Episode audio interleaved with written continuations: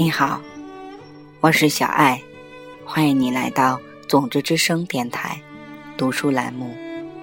今天小爱要继续分享《夜里管理》本书的第三个节目，关于工厂、大学、发廊这三个真实的成功的故事。第一个故事是关于成功的大学。来自克里斯蒂喇嘛的分享。从第一天在纽约亚洲经典学院学习开始，我就接受了业力管理八条法则的训练。我的梦想是创办一所新型大学，一所能够真正改变世界的大学。业力管理让我梦想成真。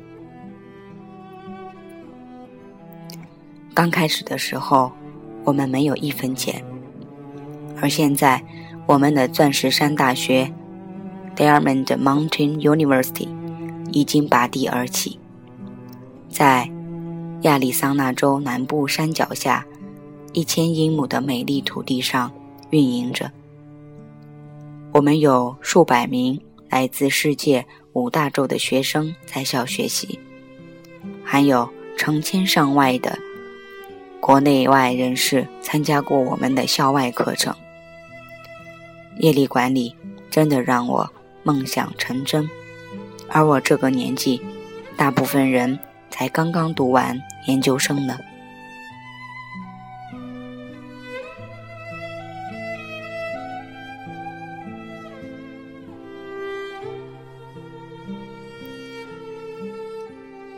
第二个是关于。发廊的故事，来自迈克尔·郭尔登的分享。我的经历与克里斯蒂大师截然不同。我之前从未听说过业力管理。我的梦想是在人生地不熟的纽约白手起家，创建一家高级美发沙龙。同行们把这种梦想称作不可能完成的任务。但是在过去的三十年里，我所创立的企业 Bubble and Bubble 已经成长为全球最大、最成功的美发及美发用品公司之一，年营业额超过五千万美元。学习了业力管理之后，我在回顾自己的创业历程，我发现业力管理正是我一直以来坚持的原则。正是它使我们如此成功。对我而言，业力管理一直都是一种自然的直觉，我就觉得应该这样做。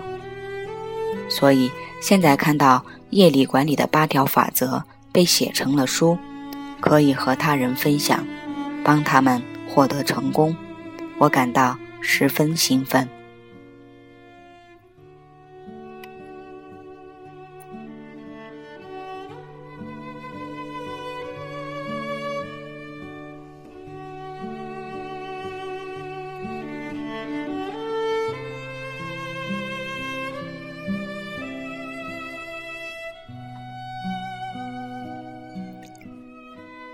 第三个故事来自于麦克格西。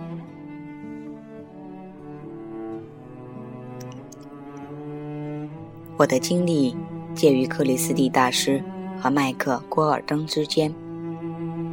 我曾在寺庙里修习多年，学的正是那些作为业力管理源头的不同古老智慧经典。但是。没有人真正坐下来告诉我们，如何把这种古老的智慧运用到家庭和生活中的日常任务和项目里。这得靠我们自己领悟。对我而言，那是个不断摸索的过程。但是最终我弄明白了。作为安鼎国际钻石的创办者之一，我运用业力管理。使这家制造企业的年销售额从零增长到一亿美元。最后，你会看到另外一个单元，我们会给你布置一个特别的任务。在听到这三个真实的成功故事之后，如果你希望业力管理对你有效，你就必须独自完成这个任务。我们可以告诉你要获得成功所应当做的事情是什么。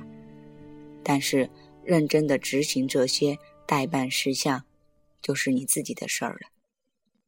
下面来举一个代办事项的例子：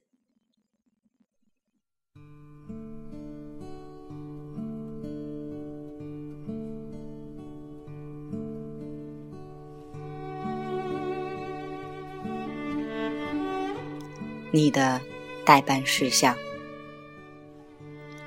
不要只是笼统的抱着“我要成功”的想法就拿起这本书，草草的通读一遍。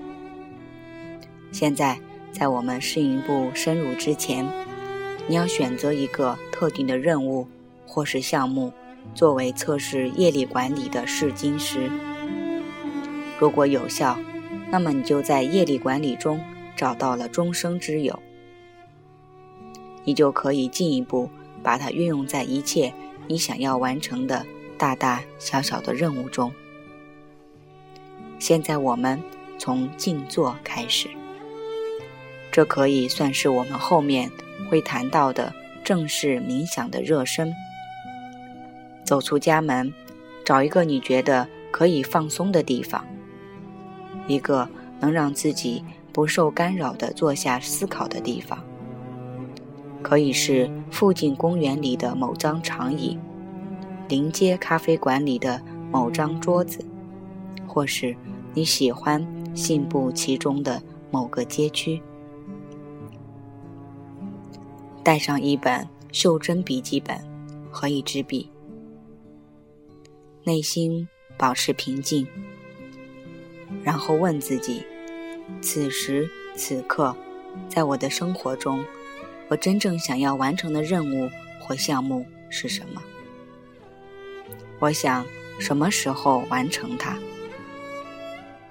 如果这个任务成功了，那究竟会是一幅什么样的景象呢？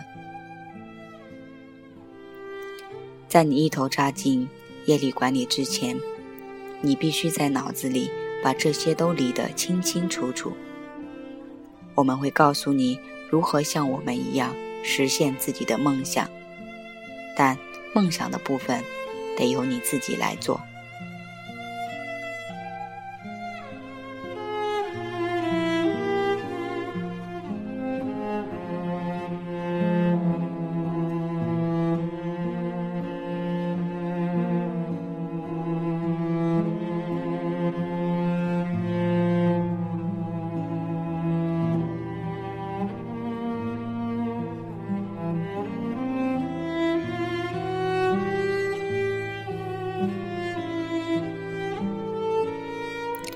亲爱的朋友们，请你选择一个时间，静静的坐下来，来思考这个问题。你将挑选哪一个项目作为你的试金石呢？是卖出去十万份披萨，装修好厨房，还是减重五磅？我们鼓励你一定挑选一个试金石，跟着这本书的节目去做下去，去把你的梦想描述出来。你有了梦想，然后该书告诉你如何去实现它。实践是检验真理的唯一标准。您觉得呢？好了，本次的节目就到这里。我是小爱，我的名字叫张慧，欢迎你的聆听，我们再会。